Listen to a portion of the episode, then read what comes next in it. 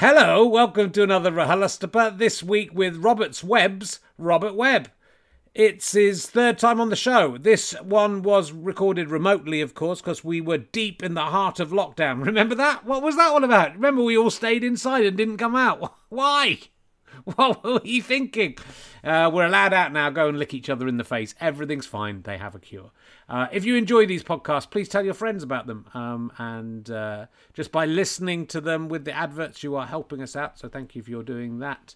Um, if you would like to make an actual contribution, why not become a monthly badger? Go fasterstripe.com slash badges. Loads of extras, including backstage interviews and chance to win prizes and much, much more.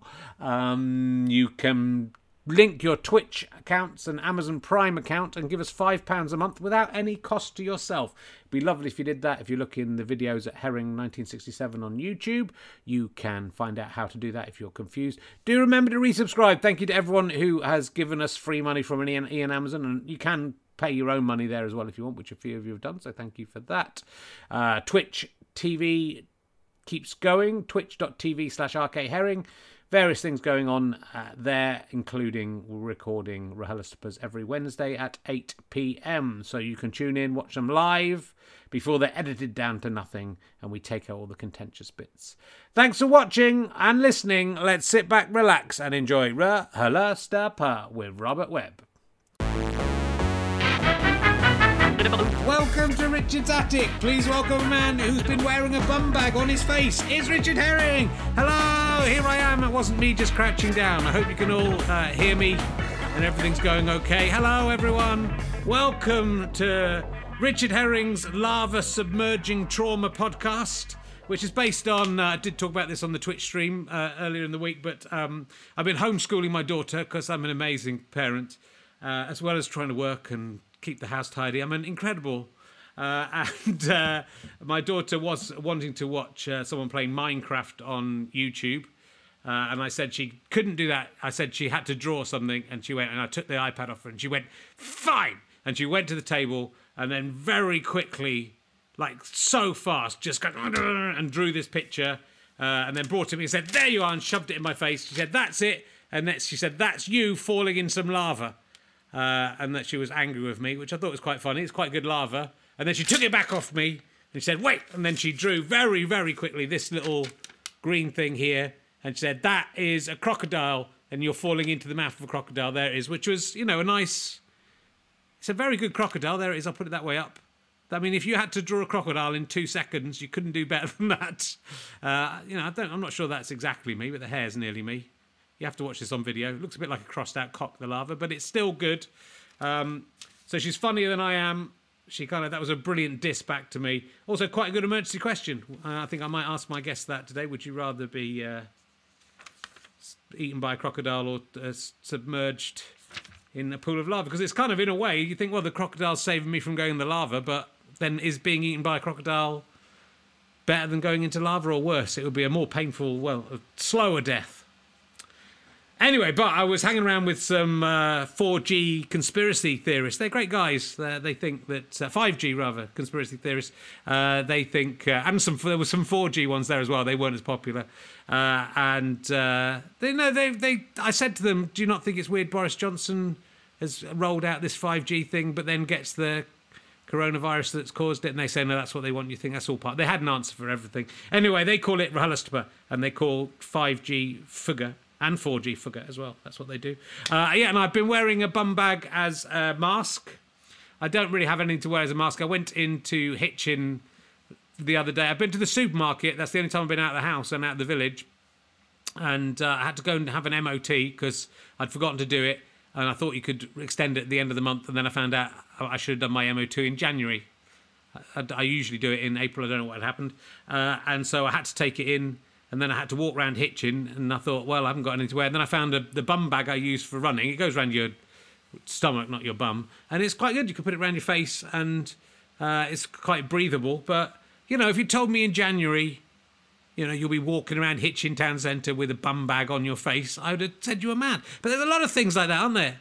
Uh, if you told said to Captain Tom in January, you know, you'll earn 20, 30 million pounds before May is, comes around and you'll be at number one. He would have probably said, no, that's, that's quite unlikely. uh, Me One versus Me Two Snooker is going to be on the BBC. If you'd told me that three weeks ago, I'd have said you were mad. But that there you go. It's a tra- crazy world. What crazy things are happening to you uh, that wouldn't have happened? Um, oh, good to see. Congratulations to Boris Johnson. Saw the headlines. He's had a had a, him and his girlfriend have had a, a baby. But I mean, if they're going to make that headline news, that is going to waste. You know, that's practically every day. That's going to happen, and it is somewhere. So. Uh, and I was watching Sliding Doors on uh, Sunday, which may come up again with uh, my guest, because it's John Hannah. No, no, God, no. But now I've said that, I, that's wrong, and it's to say I wish it was. I don't wish it was because John, I don't. I, John Hannah was terrible in that film, um, and I've decided after seeing Sliding Doors that I'm going to try and make, try and get to a point where saying the word shagging instead of fucking, like not for shagging, but you know, fucking hell, or this is a fucking disgrace. Because in Sliding Doors, they obviously to get around some kind of PG certificate, they say shagging. This is shagging ridiculous. Um, I want to try and popularise that, make that more popular than saying fucking, so that when people watch Sliding Doors in 10 years' time, as I'm sure they will, it will seem normal that people are saying that and it won't take you out of the film and make you think, why were they saying that? I have a lot of problems with Sliding Doors. As you know, you can watch the uh, my director's commentary of it if you want still uh, in the videos on Twitch. Um, but we may we may get onto that uh, as uh, there is a little crossover with uh, my guest's uh, book. What else do I want to say? Um, thank you for everyone who subscribed on Twitch. It's very easy to do. If you're an Amazon Prime member, you have a free five pounds a month that you can give to me out of Ian Amazon's stupid pockets. I want to build a wall, and I'm going to make Ian Amazon pay for it you can see me stone clearing in the morning. You can see me playing snooker in the evening. You can see me commentating on films on Sundays. You can see me playing myself at video games, uh, some just at random times. And you can see me doing RHLSTPs on Wednesday. I haven't got a guest for next week yet, but it'll be someone good. So let's have a little look and see who he is. He is probably best known as the narrator of Family Guy groundbreaking gags. That's why we're all here. But of course, to most of us, We'll always remember him as the host of Robert's Web, whatever else he tries to do. Will you please welcome the amazing Robert Webb, ladies and gentlemen? There he is from Robert's Web. Hello. Robert's Hello. Web. How are you doing? I'm very well. I'm extremely well. How are you? Good. Yeah, well, I'm I'm all right. I'm getting through it. Um, with a just me, I, you've stopped drinking. I'm getting through it by starting drinking again and, and drinking too much. But uh, our paths will sort of cross in they a will kind of, at some yeah, point. Uh, yeah. It's shagging ridiculous. it is. See, it's good. It? It'll come. It'll come back. yeah. Um, so I'm, I'm already quite into it. Yeah, I think uh, it's, I've been doing it. You know, you're a shagwit and stuff like that. You can, you can, for shag's sake, Shag off, it's good.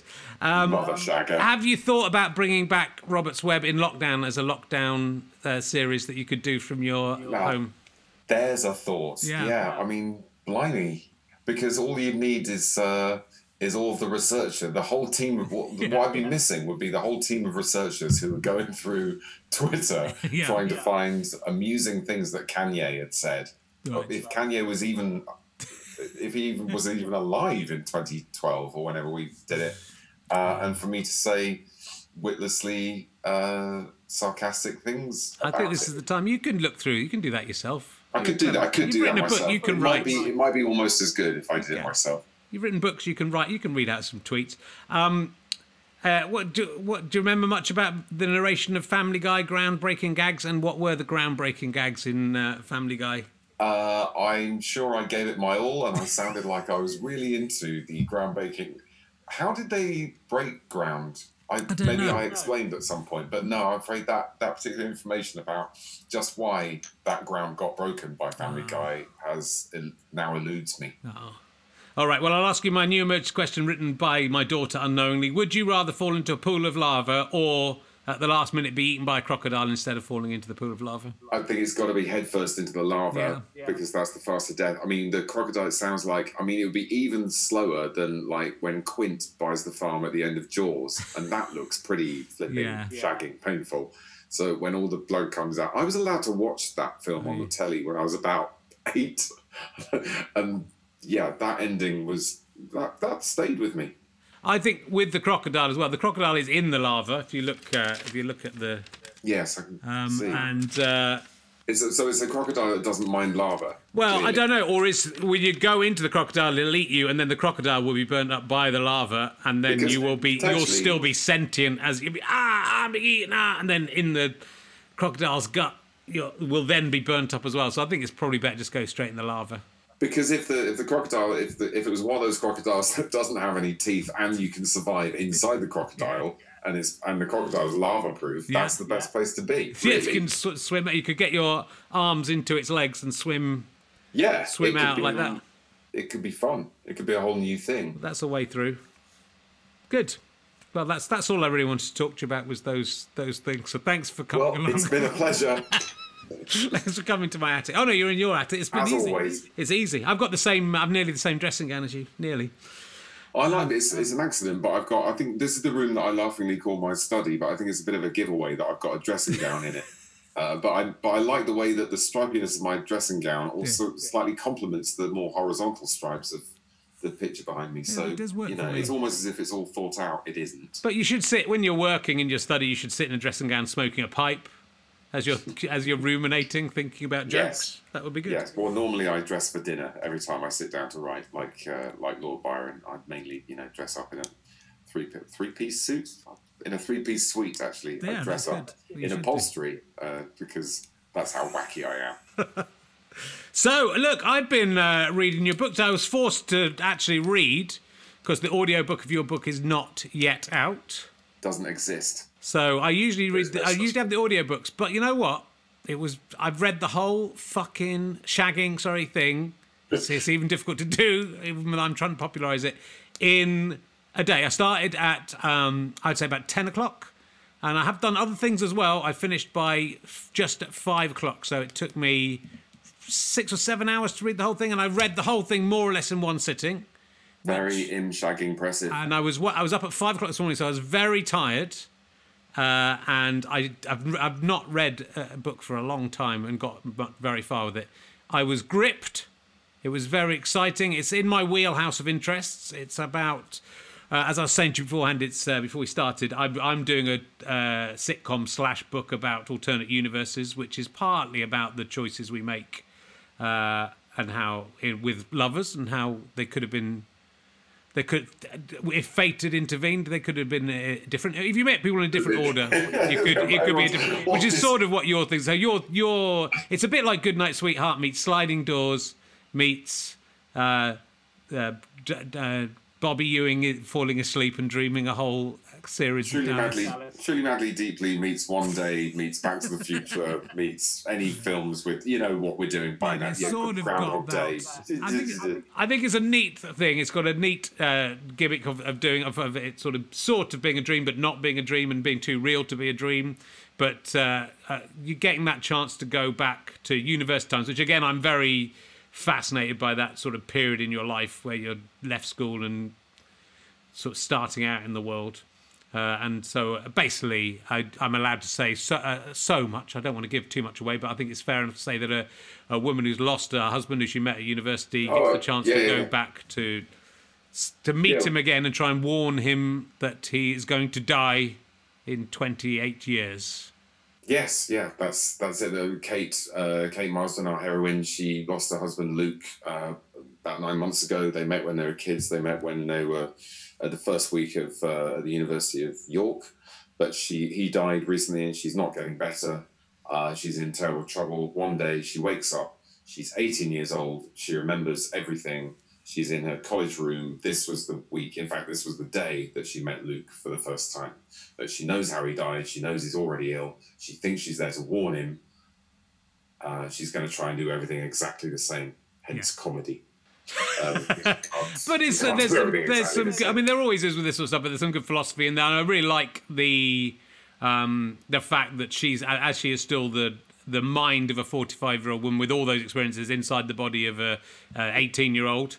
Um, is that cheating? If you know, hold on, we won't go on to that. Uh, then um, you know she she, she sort of doesn't really fall for him in the same way, or she sort of sees through his pretensions that Yeah, because that he's, would- he's yeah. not the he's not the middle aged man that she lost. He's the ni- annoying nineteen year old English student that she first met. In fact, she kind of went out with him despite his personality to start with, because he's very good looking, and it's okay to be that shallow when you're a teenager. But um, but then they stayed together, and uh, you know, and part of what made him the man that he became was his relationship with her. So when you know, because we affect each other over twenty eight years, obviously you're you're a big influence on you um, on whoever you're with, even for not as ridiculously long as that. But um, so yeah, he's she meets him and she's forgotten all of these fucking sorry shagging um, uh, affectation, and he's still pretending to be French, and he's still pretending to have read books that he hasn't read, and he's still gaslighting people, and he's full of all of this kind of affectation and bullshit. Uh, except when she gets him on a, on his own, and then she tries to tell him, and that conversation kind of happens in the middle of the book, and it, it does not go well. No.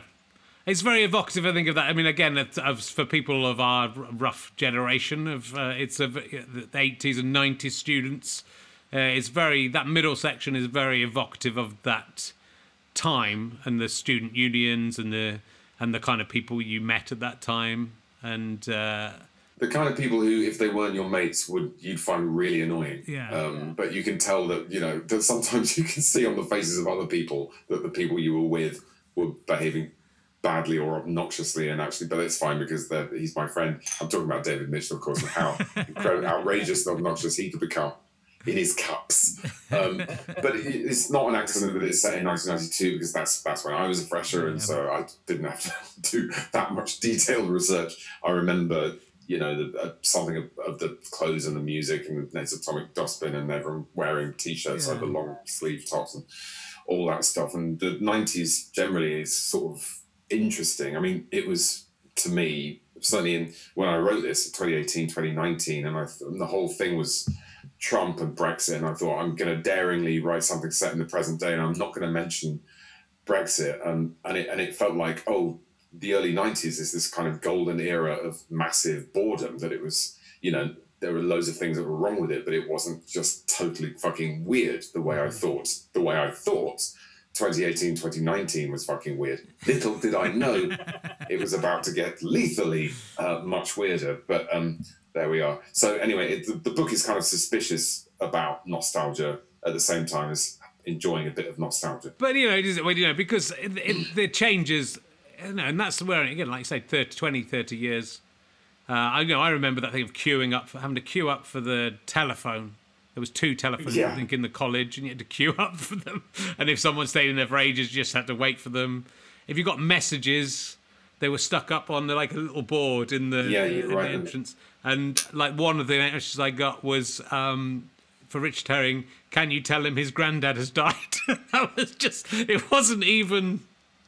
You know, Can your tell- granddad's like, "Can you tell?" They just wrote down, "Can you tell him his granddad has died?" Uh, I knew my granddad was All going those- to die, but it was still. people, all those people who think their granddad hasn't just died, take one step forward. Where the fuck are you going, Richard Herring? but it's you know, but it's funny because they're, they're just sort of thinking back to that time, which obviously you must have done. Uh, you know, the people you just randomly meet, and the, the, the she meets them in a different order, and, and that sort of changes her priorities with them a little bit. But you know, you randomly make connections. That exact thing you talk about. Some people you meet, and then you think, oh, maybe this will be the friend that I have for the rest of my life. And, and and the people you do become friends will be the friends for the rest of life. Probably the more, most important friends of your life from that particular period. Yeah, it's a sort of crackpot lottery of Freshers Week, isn't it? Yeah. That, that you're sort of talking to someone and you're and you're slightly well, I speak for myself, but I was slightly on edge whenever I met a new person in my year at that college because, or certainly doing the same subject. Am I talking to someone whose funeral I will one day attend, or whose children I will be godfather to? Yeah. Or is this another person that I will for, have forgotten the name of by next Tuesday? You you you were thinking that at the time, were you? Do you remember thinking? No, I wasn't thinking. No, no, you're right. No, I wasn't thinking know, that at the yeah, time. I wasn't at all. I thought they were all going to be my Yeah. best friends. But no, it's I sort of, thought it's a, it's, a, it's a weird thought to think about how you know how, how those choices and that that random luck. And what I like about the book is that the randomness of encounters. If one thing changes, then everything changes. Which a lot of these sliding doors style time travel ideas, alternate universe ideas don't get. I'm not. I won't talk about the end of the book. I'm not 100 percent happy with the end of the book. That's what I'm going to say to you. but I Yes, can't well, talk. I mean, ab- I, I- can't talk yeah. about it because I don't, don't want to give away what happens. Yeah, But- well, this will sound like a it will sound like a cop out, but I keep thinking of the the reply Mark Hamill uh, got from Harrison Ford. Mark Hamill was coming out of they were filming Star Wars as we call it, or A New Hope as proper fans probably call it. And you know, Luke Skywalker's just all wet from escaping from the monster in the trash compactor, and he comes out. And he's apparently he, he tells his story. He said to Harrison Ford, "But my hair's still wet, and it should be. I'm sorry, my hair should be still wet. Why is it all dry?" And Harrison Ford goes, "It's not that kind of movie." and you know it's it's not that kind. You know, if they ca- if they care about his hair being uh, not wet, then then something's gone wrong with Star Wars. And Yeah. and in the same way, it's this is I've written an adventure story really, yeah. and uh, it's. It's, uh, you can tell that I'm not massively interested in the whole sci-fi paradox. I know, think you do. but I think no, but I think generally it is, and it's very strong in that though. That's what that, and I just think, um, and you know, and it's fine for you to do what you do at the end. It is actually, of course, it is. But just from my own very, this is my actual wheelhouse of all I care about in my life is alternate Okay. universe and time travel. And so I'm going to give you 98% on it. I'm just Oh, going to, well, so you know, I'll I'm not. that. That's not a bad score. Sliding doors gets four percent. Sliding Doors with uh, John Hannah, who's Yeah. great in a couple of other things, Yeah. loads of other things I've seen Yeah, him in. But good. unfortunately, he has the thankless task of playing the character who we're supposed to think is likable and funny because he goes to dinner parties and he does impressions of Monty Python Oh, sketches Don't get me started. while getting all kind of red in the face. And you calm down, love. What are you doing? Why do people think that's good? Shut your shagging face. You could repurpose it very. I think you know. There's that um, Mrs. Doubtfire Doubtfire trailer that someone's done of it as, as a sort of sinister thriller where yeah, you've seen that. You could easily do that with sliding doors and him being a terrible stalker. He's there's bits where he's staring at her with his. He's just he behaves very oddly, and uh, as I this time I've watched it many times. I've watched it on Sunday, and this time I sort of realised that the you know the, they're alternate universes. It's not like one of them disappears at the end. We go into one of them and they meet again. But in the other one, John Hannah has just met someone, lied to them completely unnecessarily. Could have just told her that he was married and it wouldn't have been an issue because he was getting divorced. Uh, that's led to a chain of events that gets her. Uh, spoiler alert. Uh, though I think this film is already spoiled already by him losing her and his unborn child. So in his that universe, and, pr- and I guess his mum would die in that universe as well. And I guess for the rest of his life, John Hannah is just a, a, a, a just a wreck. And It two nasty- babies die in the film. You know, it's not a romantic comedy. Yeah. Two babies die It in the film. leaves a nasty taste. That is, Yeah. a, that is a bad. That's bad energy. I'm Yeah. getting bad karma from that. It is. So um, I did not enjoy it. Uh, yeah, John Hannah. It's the women characters all make sort of things that men would say about women comments, which uh, I'm pleased to say. Well, you've got a female protagonist in your in your novel, and I think Yes. she's a, I think she's a very uh, well-rounded and um, female character written by a man. Which you cannot say about the female characters in Sliding Doors. A that one of them finds a man who does the Spanish Inquisition sketch Yeah, sexually attractive. That would mean, that that's- would never happen, Robert. Yeah. I mean, that no, it, it would never happen. No, the, the thing, the important thing to do with a female um, protagonist is to make sure she has a dysfunctional relationship with her mother, Yes. and then you're fine. And then everyone believes. All right, all right. I, I was worried about this this character, and then it turns out her mum's a nightmare. Now I believe it. so that's that's my that's my top tip. Yeah. I would like to see. I, I really, really loved the. I, lo- I, re- I thought it was all good. I really loved the middle section, and I think you sort of feel like there's so much to explore in that idea of being able to go back to 1992, or in my case, 1987, I suppose, and you know, like, and meet the people. Her going to see a dad who's now dead as well, and I could go and see my granddad and say that was good that you're you're not dead anymore. Um, just at the beginning. Uh, uh, you know, I think there's a, there's a lot of interesting things in that, uh, in that idea. I mean, I think I spent my whole life kind of yearning to go back to have another crack at being I think 18 it's a, or I 19. think it's a very, very common daydream. But then you sort of, if you think about it logically, as you will have done if you're writing this kind of thing, that after the first five seconds, you realise it would be, it probably wouldn't be very nice at all. You'd be very, very lonely. It'd be a massively, isolating, thing because you have all of this, this pre-knowledge and foreknowledge, rather, and you're surrounded by, and certainly in Kate's position, she's surrounded by all of her lifelong friends, none of whom know who she is. Including her future dead husband, who's she's being introduced to for the first time. He's it's Kate, isn't it? And it's all of that is um, you know, very it's it's it's a really lonely thing. So I think it would be horrible. Of course, the, the daydream goes completely wrong as soon as you have kids. It's one of the, just one of the reasons that Kate doesn't. I didn't give Kate. I didn't give Kate children. See, as I talk like a novelist, I'm going full Patrick Marber. Any minute now, I should become incredibly grand. Um, she she can't have kids because you know as soon as you go back to 1992, she would be completely out of her mind with anxiety about what's happened to my children. Yeah, and yeah. in the same way, you can't really the whole let's go back in time. What would you change? Doesn't work because if you don't meet your current partner when you met them and conceive those kids when you did before you've before you've done anything, you've bumped off your kids by accident. So But you've bumped off all those other kids by not having sex with the, your partner or other people at You've a different time. So think of all the off. kids you've killed. You're worse than uh, Joey from Bread. You are. You only you only killed two kids. You've killed an infinite number of children.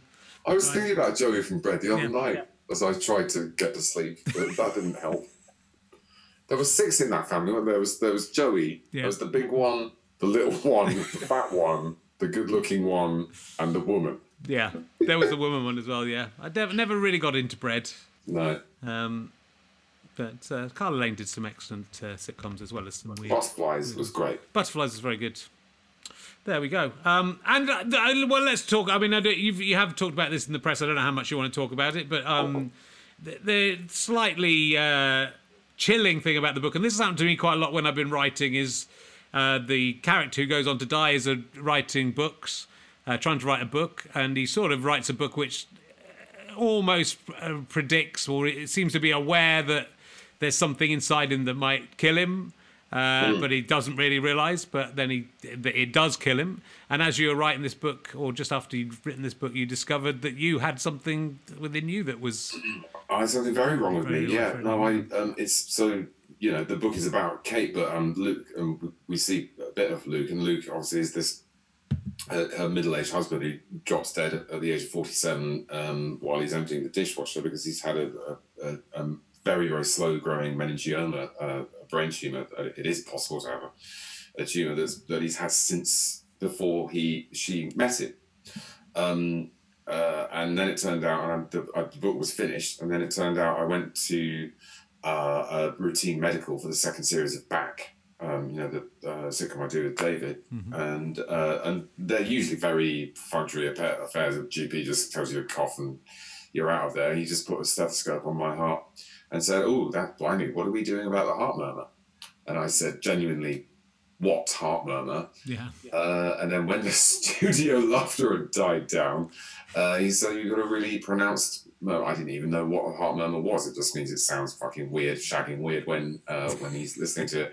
There's something wrong going on. And then I saw a cardiologist and had various tests. The cardiologist said, um, Well, you're not going to have a heart attack in the next fortnight. But uh, if we don't fix this uh, over the next two or four or six months, this heart will fail. So that got my attention.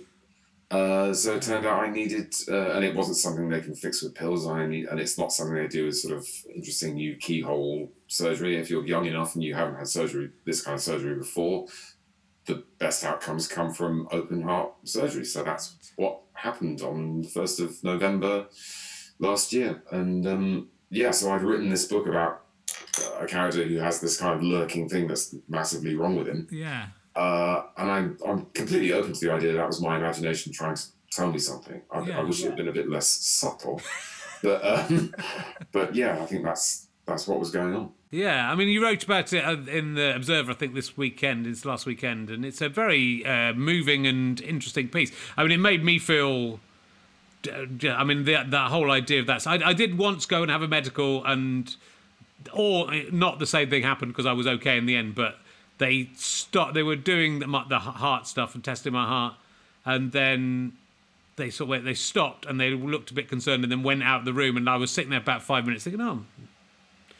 They went to go on a running machine next. They came and said we can't carry on the medical because you've got an unusual heartbeat and we're going to have to send you to hospital and and then so I know I think partly because I'd I'd been through that experience of just that moment where you go, oh fuck, oh fuck, you know I Yeah. I might be about to die Yeah. uh, or you know be in big big trouble Uh, as it turned out, I just my heart just beats in a stupid way. It's, I, have Okay. a, I have a funny heart. It's meant to do. It goes down instead of up on one bit, and it's always done it. And it's they they did a 3D model of my heart, you know, on the computer and all that Nice. stuff. And it's all all right, I think. Um, but yeah, I mean, it's the idea of that that getting that moment where you where you given that news, but also then having to go through a, a, very very intense procedure like that is, I mean, is it has it made you? Has it? I mean, you're right about kind of appreciating life now. You've, you're out the other end, but was it? What, what, what kind of um, you know effect did it have on you before everything was was through? Were you sort of thinking, "I've got to get my affairs in order," and this Yeah, no. I mean there was this there was this really weird and that was the hardest bit really. There was this weird sort of two and a half week period in between when I knew what was going on and before I had the operation, where I was just quite sort of creeping around at home quietly trying not to have a heart attack. Yeah, well, that's the terrifying when you go. It's not going to be probably the next two weeks, but it could be the next three months. You go, what if it's I now? even- What if it just happens after Yeah. you walk out the office? And I even um, I did I did uh, about a week and a half on back.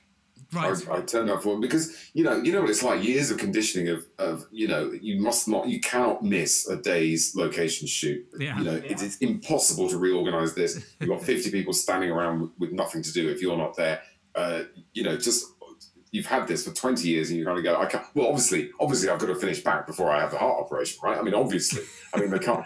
And then you know and then gradually and they were they were brilliant, and the producer especially, Lindsay Robinson. The first day I went in there because I'd only found out the day before, and I went in for the first day, and I she came into my trailer, and I told her, and she said, "Forget about work," and that was the first and pretty much the only time I really, really cried Right. because she's saying because it's a hell of a thing to say because she's the person who's got to you know got this ridiculously complicated job of reorganizing uh, the schedule if you lose one of the main actors Yeah. and they're going to shoot every which is what they did they shot uh, they shot for three and a half weeks with no uh, me Yeah. uh, and then the the idea was after four months i would come back and they'd shoot all of my bits Right. uh, and um, uh, which we nearly finished, and then obviously the virus kicked in. We had to stand down because of the virus.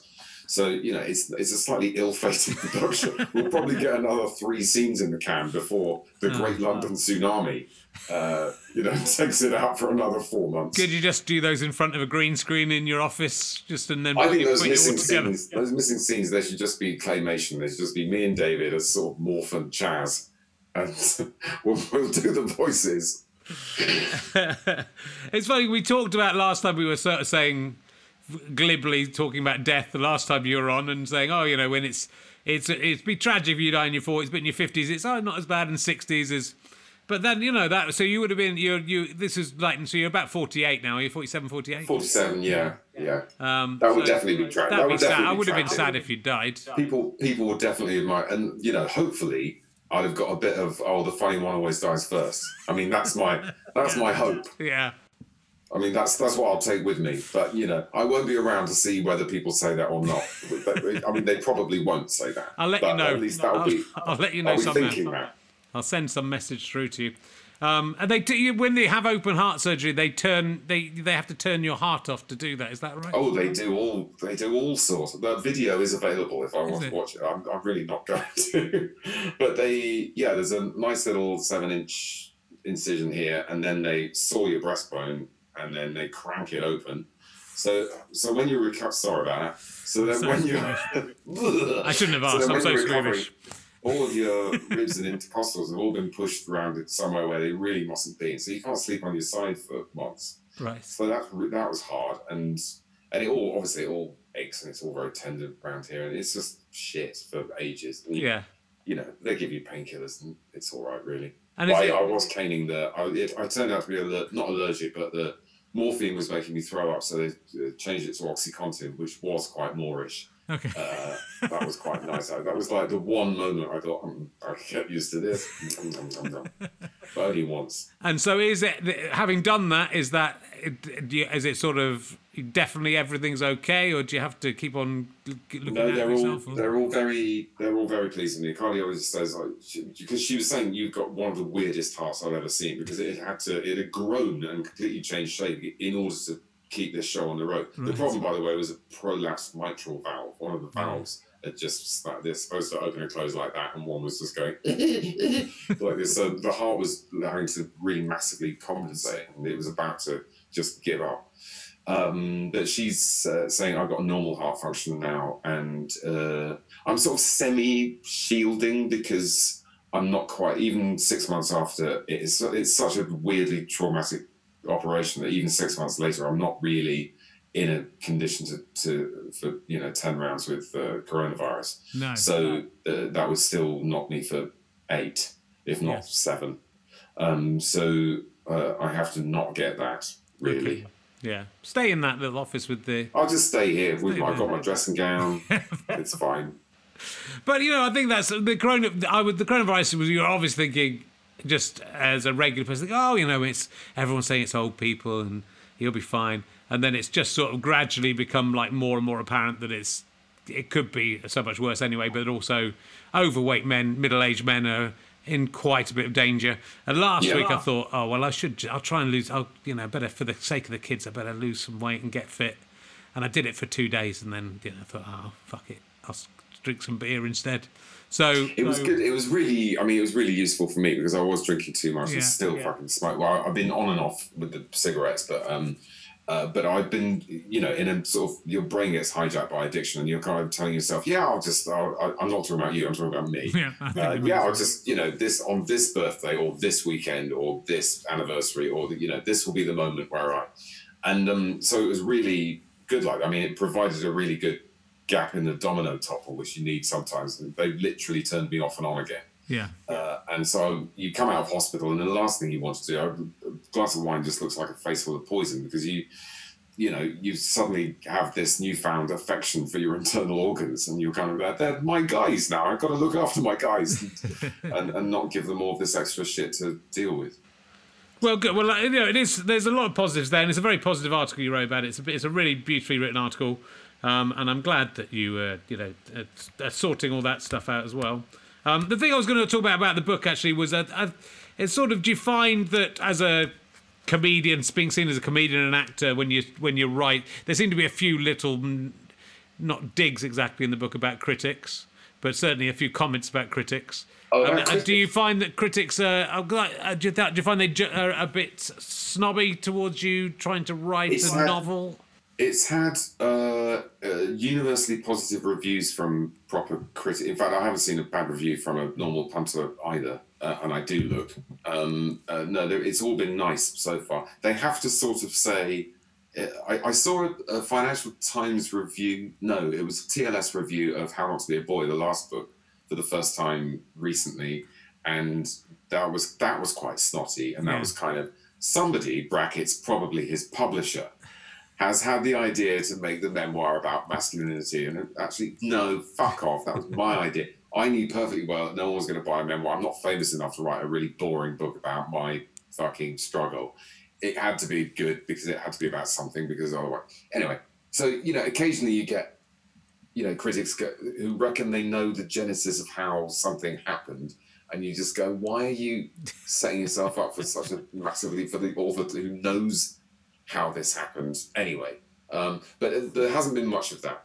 There was there was a, a guy in the Irish Times who says something about celebrity authors, but then in order to say, but Robert Webb isn't like this. Okay. In which case I kind of go, all right, why why have a go anyway? But it's fine. I've got nothing to complain about. Yeah. No, I mean, I do think it's, it's the writing's really good. I just sort of, you know, I sort of sometimes think with comedy as well, people just sort of, you know, it- pe- there's a sort of snobbishness like in film and, and novels towards something that's funny uh, Oh, God, is somehow yeah. less meaningful or whatever. It just sort of seemed within the book there was a few.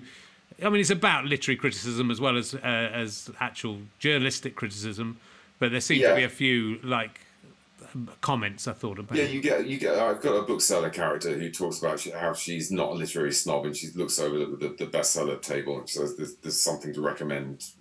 You know, uh, uh, all of the, all of those books would give me. A, I mean, I think that was probably a moment of a slightly anxious moment of me defending this book. It's just like, give me a, a, a decent, you know, some intelligence of a brain. Some, sorry, some some evidence of a brain, some evidence of a heart, a joke or two, and I'm happy. And I'm sort of thinking, yes, this is this is what I'm doing because I really have just written a book, you know, to to be as enjoyable as possible. Yeah. I mean, that's the that's the thing I'm going for, enjoyment. And I, it's not going to win any prizes, uh, but it's also not a load of it's you know it's it's uh, it's very very carefully crafted and written, and it's Yeah, you know it's. Uh, it's full of inter- it's full of really interesting ideas, and I think evocative ideas that will, you know, anyone, eh, you know, anyone who's uh, who's been eighteen or nineteen, you know, and looks back from any distance at all, you know, from two years or from thirty years or fifty years, will will will get something out of it.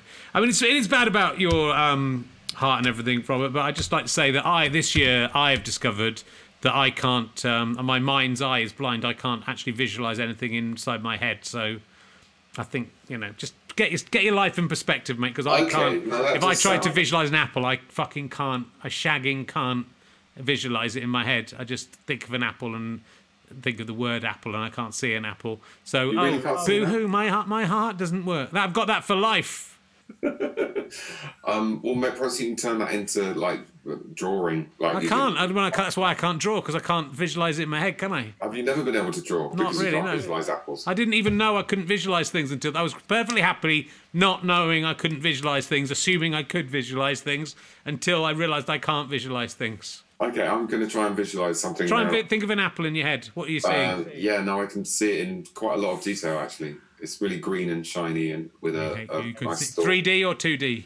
On oh, 3D, completely 3D. I know, I can smell it as well. It's fantastic. I'm having a, a whole sensory I'm experience. gonna try it. again and see an apple. Maybe it's just I can't see apples because it's only when I try to think of an apple. Have you have you ever seen an apple? I've seen them, but I can't visualize them now. I know what I can get is like it, like. I'll get a, fl- a flash of something that is almost an image, like almost behind my eyes. So it's still not quite there. So if I think of a face, I can almost sort of see my my wife's or my daughter's face. I, I can I have a feeling of them, but I can't I can't see it. Oh, I, I have a feeling of what an apple is. It's sort of round. genuinely, touchingly uh, uh, upsetting. That's, that's Yeah. really bad for you. And, and probably if there are other people, I mean, you could. They, I can imagine you as a group being misunderstood and people Well- thinking that you're serial killers and, Yeah. and that you're not to be trusted.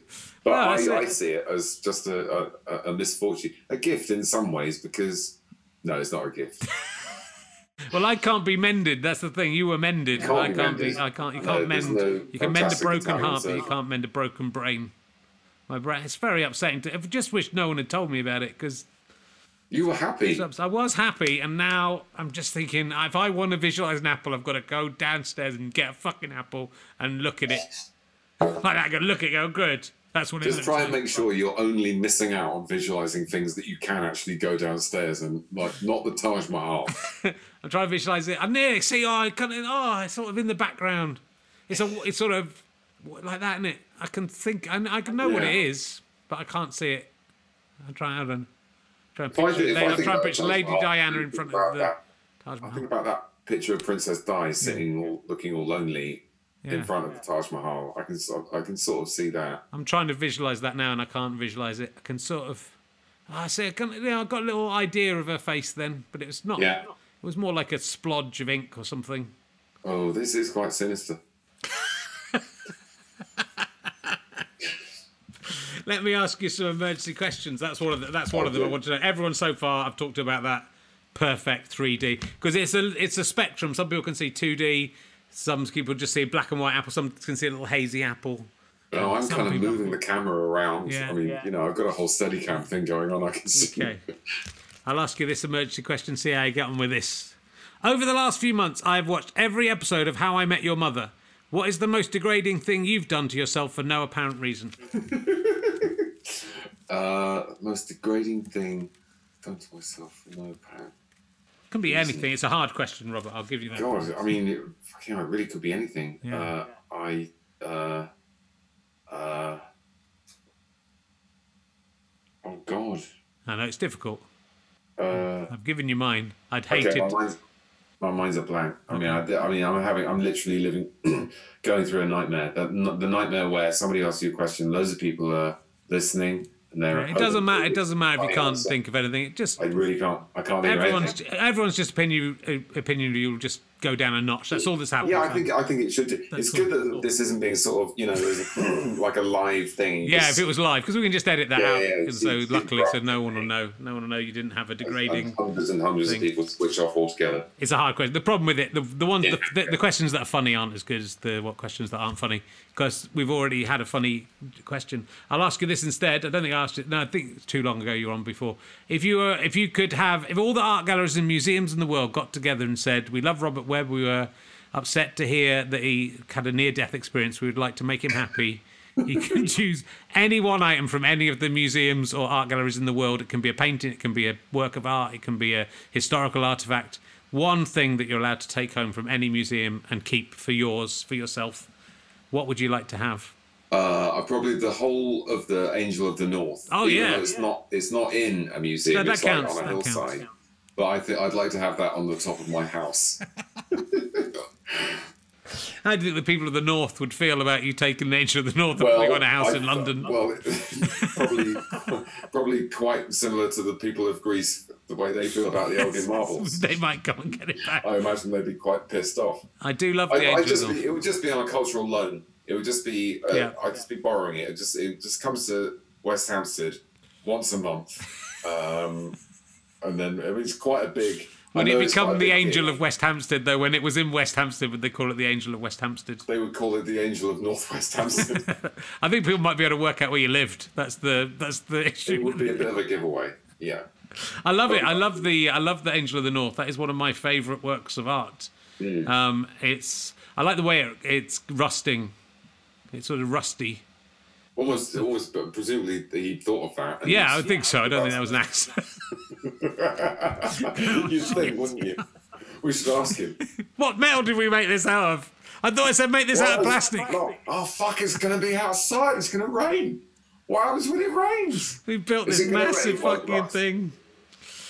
Yeah, it's beautiful. I love passing that on the way up up to old Newquay. It's nice.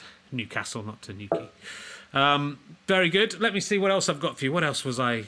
I've asked you about Robert's Web, alternate universes. Oh, degrading. Okay, Oh, Robert's degrade. Have Web. you got? Have you thought of a Yeah, degrading Robert's thing? Web. Yeah, I totally the Robert's degraded Web, myself yes. by making four editions of Robert's Web. That was Ah. for no reason.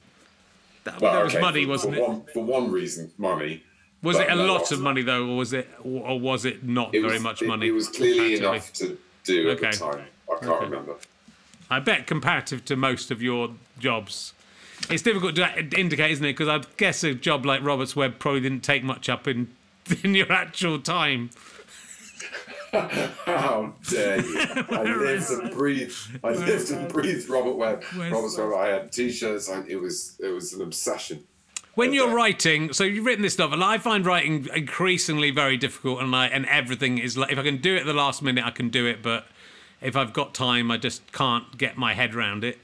Uh, and I think it's partly about getting older. It's partly about getting more embarrassed by your failure and more, you know, getting a, a better writer. It's harder to write shit stuff. You sort of need to write the shit stuff and then change it. How long did it take you to write your book? Because I'd be quite interested. Shagging ages. I Was mean, it? with more off and on, with more off than on, two years. Right. I sort of started, yeah, January, February, March of 2018. I spent wandering around the garden, going, "Oh shit, oh shit," Yeah. uh, trying to think because I had the I had the premise ages ago. Uh, uh, for, for years, um, widow goes back in time, meets future dead husband when he's an annoying teenager.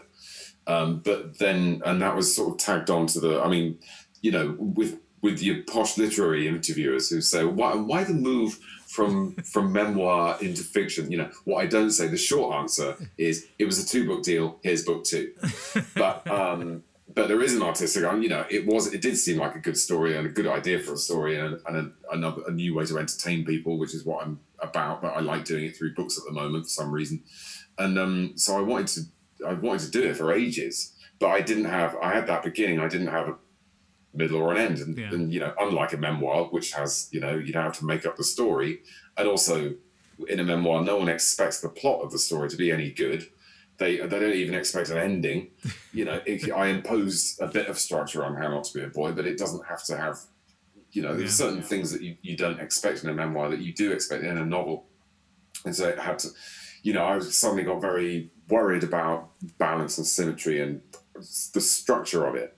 And then I did the worst thing you possibly could do, uh, which is start to read those fucking books about structure and Okay. story and all of that, and the five acts and three acts and eight acts, and uh, just completely paralyzed myself. And so I didn't. There was, then there was a bit of a gap, and then I there was a spurt in the summer of 2018, and then I the publisher wanted to see the first half, and then idiotically I asked for notes on the first half instead of just writing them. So then I had to go back and fix all that because I was too worried. To, so you know, it turns out I'm a, when it comes to are you a planner or a to go by the seat of your pantser, Yeah. I'm a, I'm a this was I, I was a pantser who wished he'd done some planning. I don't think it would have made it a better novel, but I would have had a less stressful time Yeah. going literally. I don't know what to fucking do. Yeah, I sort of find those. I mean, I never really got into reading the books or that. I've, I worked on a sitcom um, that I didn't re- that I, I didn't do well on, and didn't they didn't use my scripts in the end. But they everyone who worked on it was very much into understanding where, you, where the beat you hit in which part of the sitcom. And I I always like to uh, write everything really without knowing where it's. You know, you've got a good idea of what it is, but you've you don't know where it's going so that you surprise yourself. But a lot, I think that probably does mean you waste a lot more time than someone Yeah. who sits down and plans. But I also think it it gives a feeling of spontaneity, and then and then you actually can have surprises. Because I, I often feel things that are very plotted out in advance. You can sort of see where it's going because you because you know how those sort of things work when they are when they are written to formula. You know how the formula works. Whereas I thought what, I- what again I liked about you, but there's a couple of misleads and a couple of misdirections and a couple of really good. There's something that happens one toward the end of the middle chapters where you go, oh fuck, that completely changes this whole thing, and then well, again I won't say what it is, but there's there's a revelation and you think the whole thing's completely changed. Um, and uh, and I thought that was great because that was that really threw me off because I was thinking, oh well, they said this is going to happen and this is going to happen, and then suddenly you go, oh no, that's changed everything.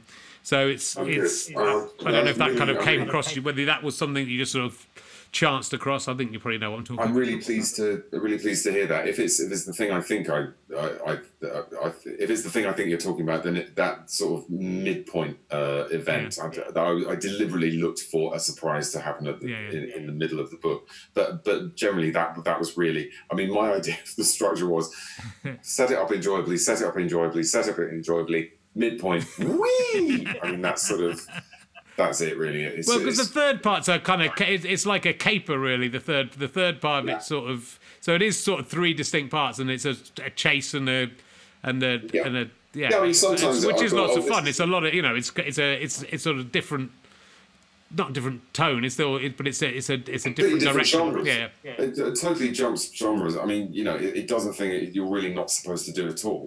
And I, you know, it was I was trying to get this the the you know because it's grief-stricken time traveling rom-com adventure, and so I was trying to get all of this to kind of cohere, and hopefully I have through just because it's my voice and because I've got an advantage because people know what I sound like, and and and and it certainly people coming to it from How Not to Be a Boy know that voice yeah. but also you know hopefully because we we we're rooting for we give a shit about Kate and we want we want it to be okay for Kate and so we don't mind that it's it's it's doing three different things. But you know it, it sometimes I thought oh this is a, a quiet little thoughtful book about love and grief and memory. And then at other times I notice it's got a, a punch up and a car chase. And it's just clearly it's just a, a, a writer sitting there going what would please me next and it's just this is the book I would like to read and in Yeah. fact this is certainly the book I would like to read in circumstances like this because it's pure escapism and um, It really is, and uh, you know, honestly, uh, uh, being able to sit down and read a book in a day, uh, it, that was that's one of my big pleasures. If I'm on holiday, so it's it's always lovely to research the, for this show because it often involves stuff like this. But I I hardly ever get all the way through someone's book just because of time constraints. But that's what on holiday I will sit down and read, yeah, an eighty thousand word book in a day, uh, sitting by a pool, you know, having a nice time. Uh, so it is. It's it's a great thing when you can find a book. Certainly when you're a bit stressed and tired, Yeah. and there's other stuff going on. That a book that you can actually lose yourself in, and and you know, and it does. I think that's. I just think it it took me back to university that middle bit and just and the, the and remembering those things again that we were saying. You know, not having mobile phones and.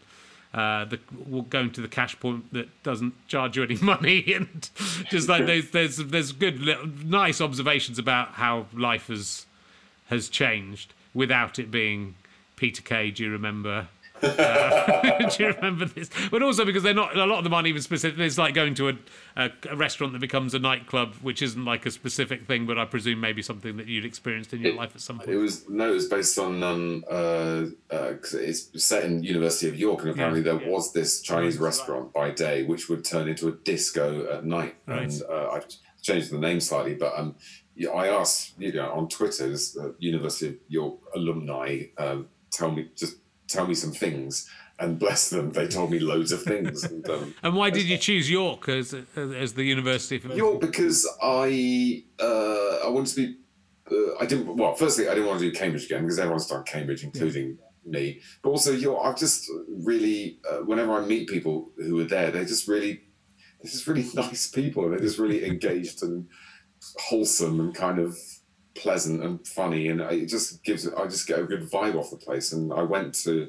Uh, I did actually do some genuine research. I went on, got on the train and actually walked around. I also because I wanted a, a proper campus, and it's got this lake right. in the middle, and it's got this kind yeah. of central focus. Uh, so it, it it sort of ticked all those boxes. Good. I you know I'm I'm from uh, York was my second choice university. I would have quite liked to go to York.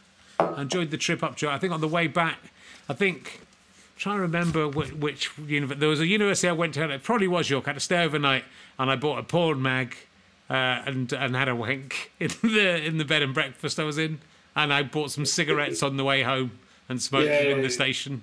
And I didn't smoke and I didn't enjoy it, but I I felt like those two things were what my I was still at school. I felt that was when I'm at university, I'll be able to do that kind of thing. I'll be, I'll be doing this all. I think I'll be doing this all the time. Yeah, wasn't uh, far wrong. That was excellent choice, I have to say. It was uh, Fiesta magazine. Do you have a Do you have a porn mag of uh, choice? I don't remember. I don't remember there being a one one particular no. one. No. I mean, uh, that's a weird thing, isn't it? That's that's the way to talk about that. Mag, yeah, some... the embarrassment of actually, or the you know having to slightly tough it out. Yeah.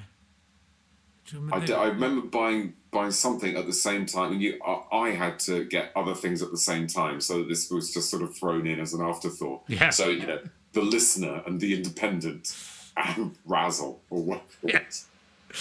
My the drunk women solving crime. The, my wife is one of who doing a podcast. They were having a conversation last time I came down from something like this, and they were talking about uh, readers' wives mag, poem mags that one of them had heard of, but they didn't really understand what it was. Do you remember read the readers? It was a magazine called Reader's Wise, it but it was also well, a section. Yeah. So it was just basically you know pictures blokes had taken of their wives with their tops off.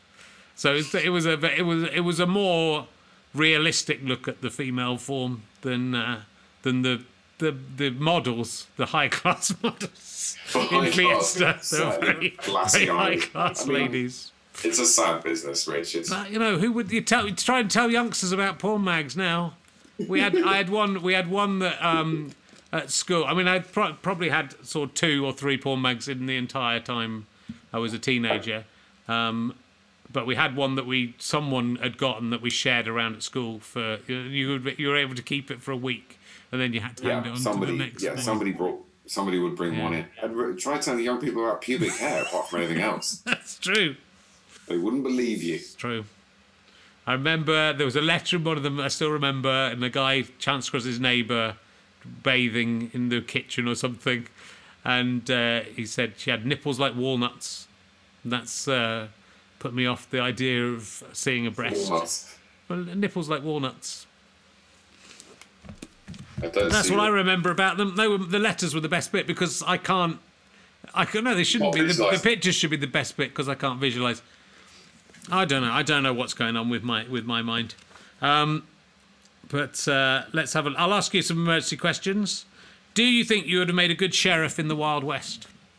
No, um, I think I'd have been a very cowardly sheriff, and I think I'd have allowed all of the cowboys or gunslingers to more or less do what they like. Okay. Uh, I'd have been a peripatetic sheriff. I'd have had to move from town to town, um, go, you know, riding away from all the angry townsfolk who would be very distressed by how, how inadequate I've been in my sheriffing duties. Yeah, I think I probably would be similar.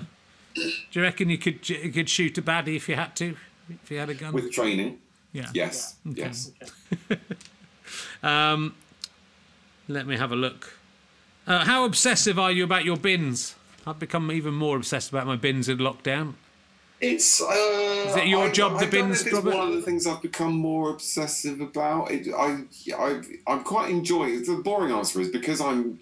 This is all healed up now. I'm Yeah. quite enjoying being able to do the nice gendered, lovely gendered male jobs Okay. like the bins. And I'm, yeah, I did go through a period of feeling slightly emasculated that it, Abby, my wife, had to do the bins. Now it's Yeah. great that I can do the bins again. So I feel like I've got a penis back. And uh, yeah, so Hmm. I'm quite enjoying the bins. Yeah, I don't like anyone touching my bins, but I, I, I when the jobs are di- divvied up, I've, I've, I now do the kitchen floor, and I quite like cleaning the kitchen floor, and I feel quite insulted if my wife even lays a Hoover on the kitchen floor now, because that's my territory. In fact, it's pretty much the kitchen. I think the kitchen is mine.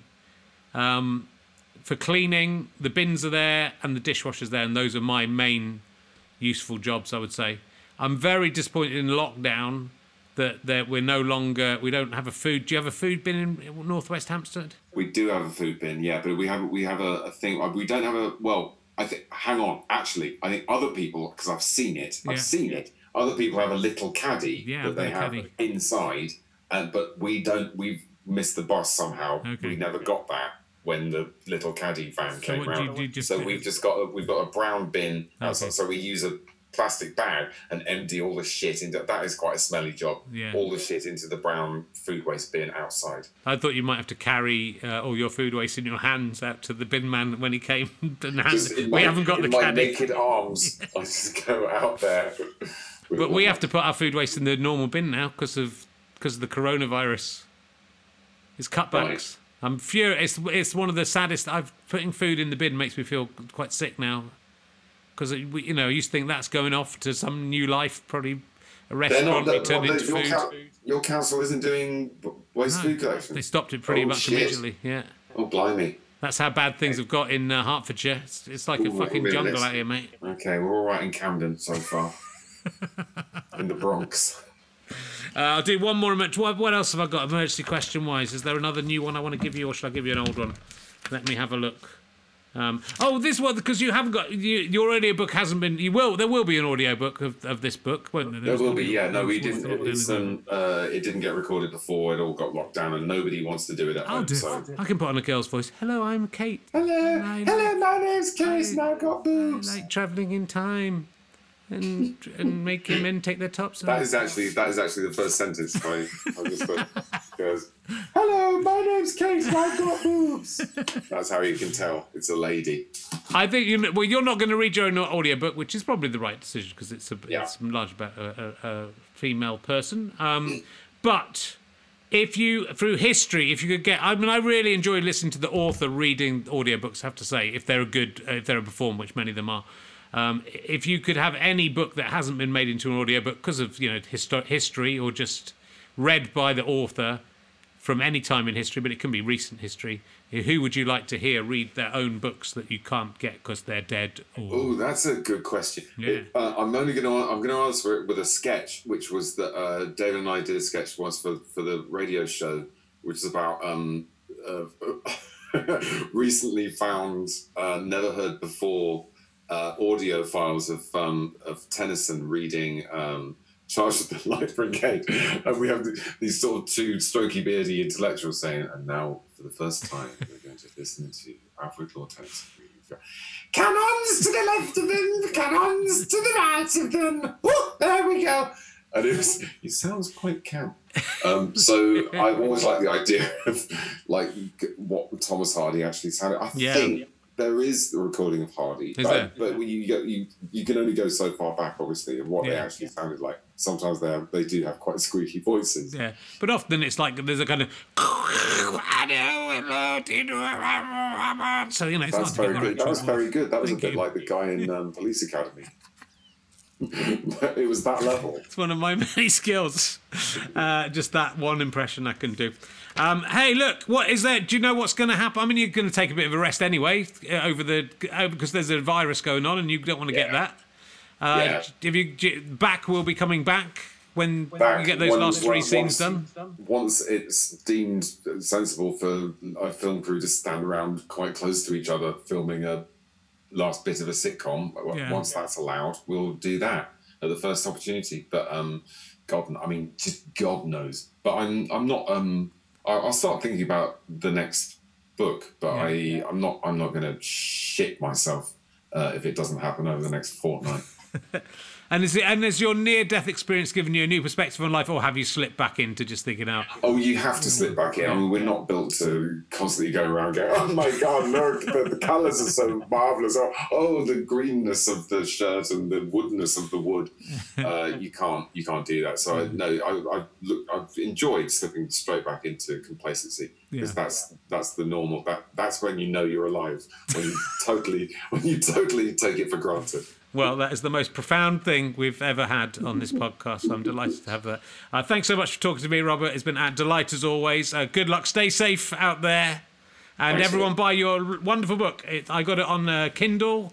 You can don't even have to go out to get it. You can get it downloaded onto your device, or you can you know get it delivered to your house and risk the coronavirus sleeping. Just Imagine quarantine, me. quarantine for 24 hours and you're fine. We we've got a little system like that where we leave packages in the in the sort of.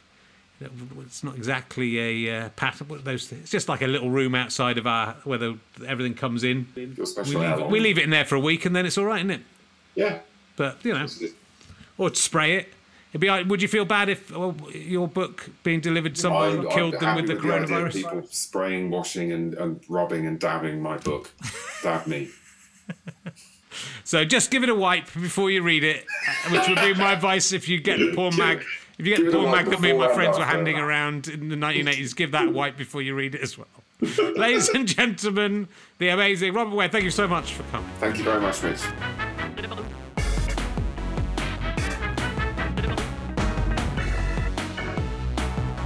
You have been listening to RHLSTP with me, Richard Herring, and my guest, Robert Webb. Thank you to Pest for playing this music. Even in the heart of the virus, they will not give up playing. They love music so much. I would very much like to thank Chris Evans, not that one, for all his help in assisting me in getting these going. I would like to thank everyone at Zoom and Zencastr and OBS and Twitch for making it so easy to use all your wonderful stuff. I would also like to thank my mum and dad and everyone who knows me. Uh, we are indebted to our executive producer, who this week is Innis. Just that, Innis. We called him Anus on the set, just as a funny pun on his name. He didn't like it, and uh, it was quite rude, and we all got sacked because he was executive producer. Um, I would also like to thank Catherine McKeegan, who runs the extra, excellent RHLSTP.com website, which is very useful for research purposes for me in remembering what I have asked people before. Worth a look if you're obsessed with RHLSTP, RHLSTP. Uh, this is a Sky Potato Fuzz and GoFasterStripe.com production for the internet.